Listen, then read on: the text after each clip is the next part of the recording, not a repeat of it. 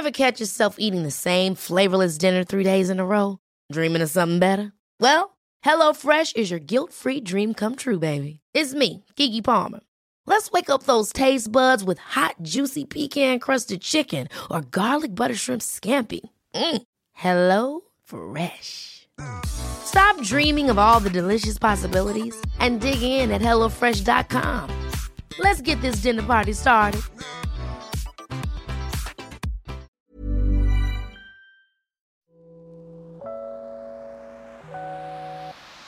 Hey Waffle Gang, I do hope you are well. My name is Mark and today we're checking out some more relationship stories, and if you do love a Reddit story, why not consider hitting that like, subscribe, maybe that notification bell too, and let's crack on with today's first story.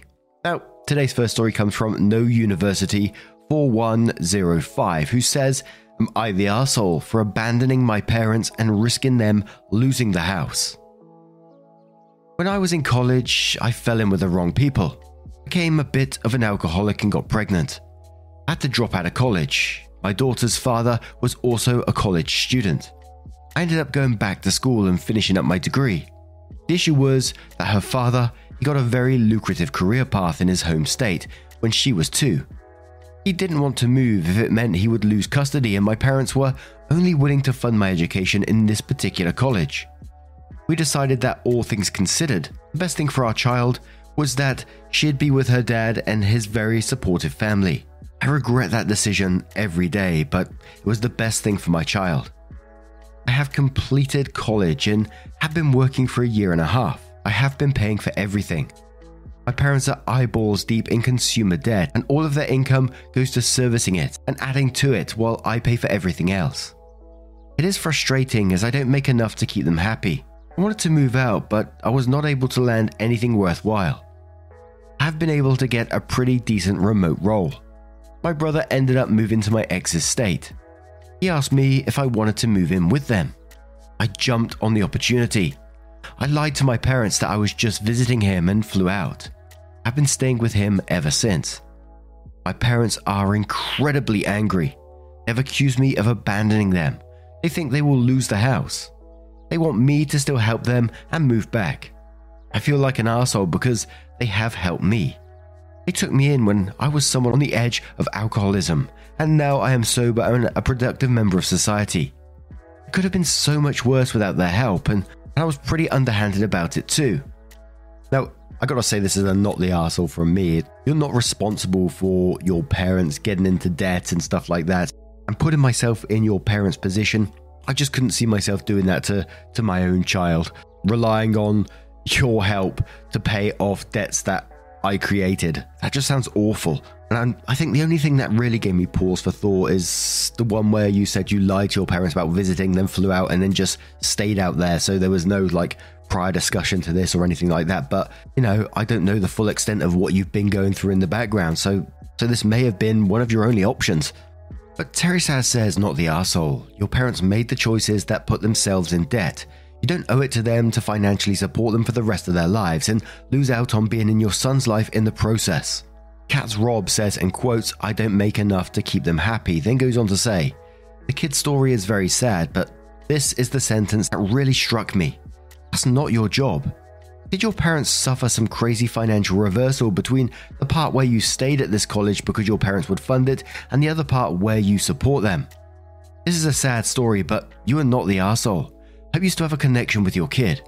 A Sea Person by Night says, "Not the arsehole. O P, as a parent, let me tell you what your parents should have said. I'm so proud of you. You worked hard to overcome your alcoholism. You worked hard to heal yourself. You deserve to keep moving forward." And goes on to say, "I would give every last penny, every one of my organs, the very last drop of blood and life in my body if it meant my children could be happy, healthy and strong. The child is not responsible for the parent. The parent is responsible for the child. Go out, be your best self and continue to grow in your health. I'm so sorry you had to escape the way you did, but I'm glad that you're free now to pursue better things for yourself and your own child." G. Zulu says, "Not the arsehole. Sounds like you've pandered to your parents' wishes, even when it came to your child. Hopefully this is a step forward, doing what's best for yourself and daughter and not letting your parents drag you down with them. If you continue to financially support them, you'll just be enabling them. And Smoochie says, everyone sucks here. And I want to be clear, the situation you were in sounds awful. I cannot imagine having to live states away from your child and paying your parents' bills. It is incredibly unfair for your parents to put you in this situation. You are not in the wrong for wanting to leave.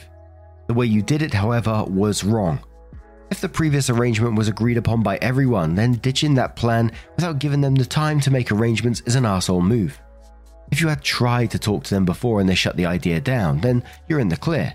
But it sounds like you didn't communicate any of this to them. I can understand how the situation may have been so stressful that you felt like you couldn't. I really feel for you. I can also understand how your parents might feel like the rug got ripped out from under them. It's also a game changer if part of their debt was your education. I would suggest maybe working out a plan with them if you can. If you agreed to this financial plan previously, maybe one more month of support. I'm not sure how much they could do in that time to change anything, but it may give them time to make plans like filing for bankruptcy, finding affordable housing, et cetera. Houses are going for so much right now. It may end up being a better decision for them to sell their home in the long run, as this plan doesn't sound sustainable at all. Perhaps your brother could help out too. So then O P came in to update the post a couple of months later, which says, it's been two months since I posted and a lot has happened. The commenters helped me a lot. I was dealing with a lot of guilt about leaving my parents and people helped me feel like less of a horrible daughter. I've moved out and got a place of my own. It is only half an hour's drive from my ex's home. I get to see my daughter every week. I go over to his place every other day and I miss her so much. Just being able to play with her tells me that I made the right decision. My parents have tried to contact me and guilt me. I did send them rent for a month, but I cut them off. The only reason I have savings is because I hid money from them. I couldn't say no to them. It was horrible. They are planning on selling the house and buying a smaller one. They will have no savings left for retirement. My sister, who I have a really strained relationship with, called and tried to tell me that I should at least help them out after they paid for my college. She had a specific figure which was way more than they spend. I told her they didn't pay that much for my education, and she didn't believe me, but I sent her the receipts. They had asked for more money and she had given them the money. They had told her that they needed money because they were paying for my tuition. They just inflated how much they were paying on my behalf. It is a lot. I know she hates me. We were played off against each other growing up. I can't describe how emotional it made me to realize she still cared enough about me to help my parents. I know for a fact she wouldn't have given them any money if they weren't helping me. It is a lot to work through. Things are pretty messed up right now, but I have a place of my own. I can see my daughter, and I have a great job, and I am sober. This update gave me some mixed feelings as well, whilst really, I think, nice in a way for O P that they've been able to move out, that they've gone this no contact and they're able to live their life and see their daughter, still be sober. I think are all positives for O P. There was a couple of lines in this that I thought, ah, oh, that's really sad, where, you know, O P said that the two sisters were played off against each other growing up, and it made her really emotional to realise that she still cared enough to help me, to help the parents.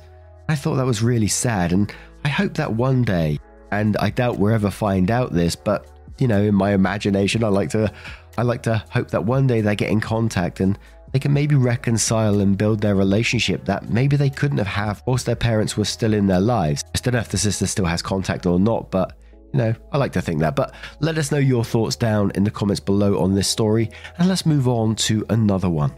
And our next story comes from General Beneficial six seven five, who says, I, thirty male, strongly believe my best friend, thirty male, is in love with my girlfriend, twenty-nine female. I would like advice if I should simply cut him off with no explanation, or should I confront him? Just for background, my girlfriend and I have been together for going on five years. I love her. My love for her has evolved, and in the near future I plan to propose. Now my best friend, let's call him Connor, I've known since childhood. Since the beginning, Connor has never said anything good about my girlfriend. He would joke when we would hang out about her weight. At first I took his words as a joke, but after a while I told him that I didn't like it when he goes in on her appearance, and he stopped talking about it for a bit. About a week ago, Connor, his girlfriend and my girlfriend and I took a trip to Vegas, and it brought something to my attention. So my girlfriend is beautiful And I know this, and even others know this, because when we go out clubbing or anything, guys constantly ask her for a number to dance or buy her drinks. This doesn't bother me. I can hold my own if I have to, and honestly, getting drunk on another man's dime doesn't hurt me either. Well, Connor was talking out of his neck this one night as my girlfriend brought me drink after drink men were buying for her. She was passing them to me and Connor's girlfriend too. So we were all pretty drunk, but at one point, Connor pulled my girlfriend to the side and just went off talking about, "Why are you flirting with these men? Have you forgotten you have a man?" It sounded like he was her boyfriend and not me. I jumped in and told him to lay off her, but he wouldn't stop. It got so bad that the night ended a little early. Once we were in the room, I asked my girlfriend what she thought of Connor's behavior, and she said, "Honestly, I hate it. It makes me uncomfortable that he acts like a jealous boyfriend or something."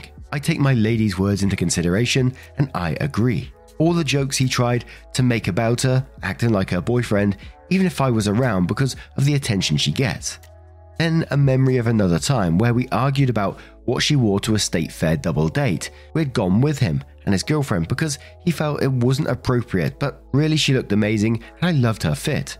So it didn't make sense, but it feels like it makes sense now.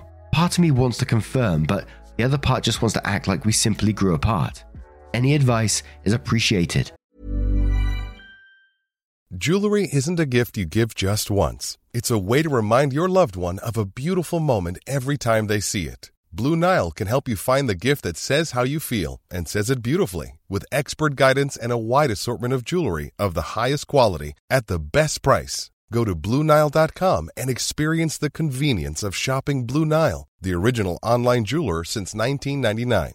That's Blue Nile dot com to find the perfect jewelry gift for any occasion. Blue Nile dot com. Ryan Reynolds here from Mint Mobile. With the price of just about everything going up during inflation, we thought we'd bring our prices down. So to help us, we brought in a reverse auctioneer, which is apparently a thing.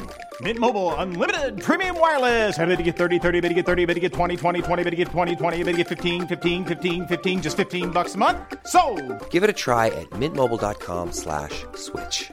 forty-five dollars up front for three months plus taxes and fees. Promo rate for new customers for limited time. Unlimited more than forty gigabytes per month. Slows full terms at mint mobile dot com. User Abe says it doesn't matter how he feels about her. What matters is how he treats her, his best friend's girlfriend. He's crossing some serious lines and making her uncomfortable. You should set some clear boundaries and tell him to stop these unnecessary, disrespectful comments. Stacy says, plot twist, he's in love with you and thinks he could treat you better. In all honesty, it sounds like what a lot of other people are saying about feeling the need to put her in her place or whatever crap goes on in insecure men's heads. It doesn't really matter why he does it though. The fact is, it's annoying, makes your girlfriend uncomfortable, and probably his too, and has taken a toll on what is supposed to be fun outings. However you want to proceed from there is up to you. Lizard Breath says he might not necessarily be in love with her. It just may be about her being a beautiful, confident woman.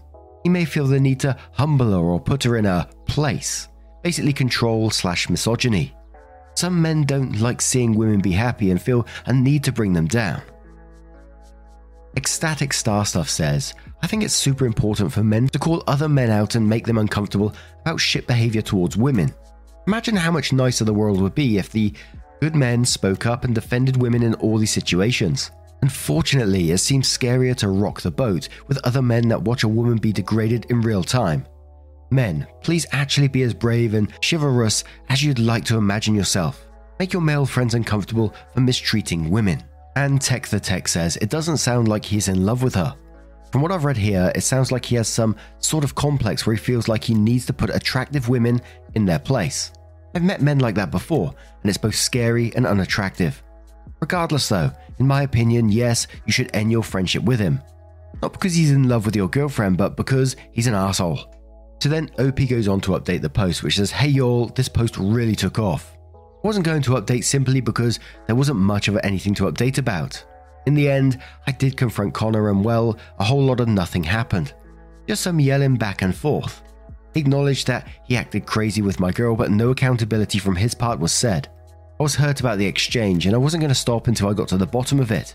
So I did what I could do to try and get clarity because you'll have to see my side. I grew up with this man.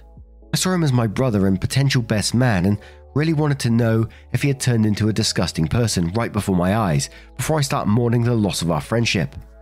Anyway, Connor and I used to play two K, a basketball video game, and on here we were part of a squad of people we only met online. However, I'm super close to one of them. Let's call him Brad. I P M'd Brad a little rundown of what happened between Connor and I, and explained that I wasn't going to play for a bit, just in case Connor was and, and probably open his big mouth and try to turn the guys against me or something. Well, today I received hella photos from Brad. They're from the group chat. He and the others are with Connor, and he is just a real piece of shit.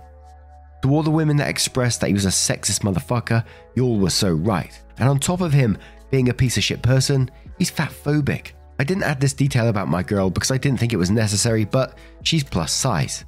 I know to some guys that's a deal breaker, but to me, I could care less. And if I am sincerely honest, I think I learned the true meaning of jealousy ever since she chose to be my girl. In the beginning, I needed so much reassurance from her that it's a little embarrassing because I dated all types of body types, but she definitely has been the one that would take my claim with over-the-top P D A.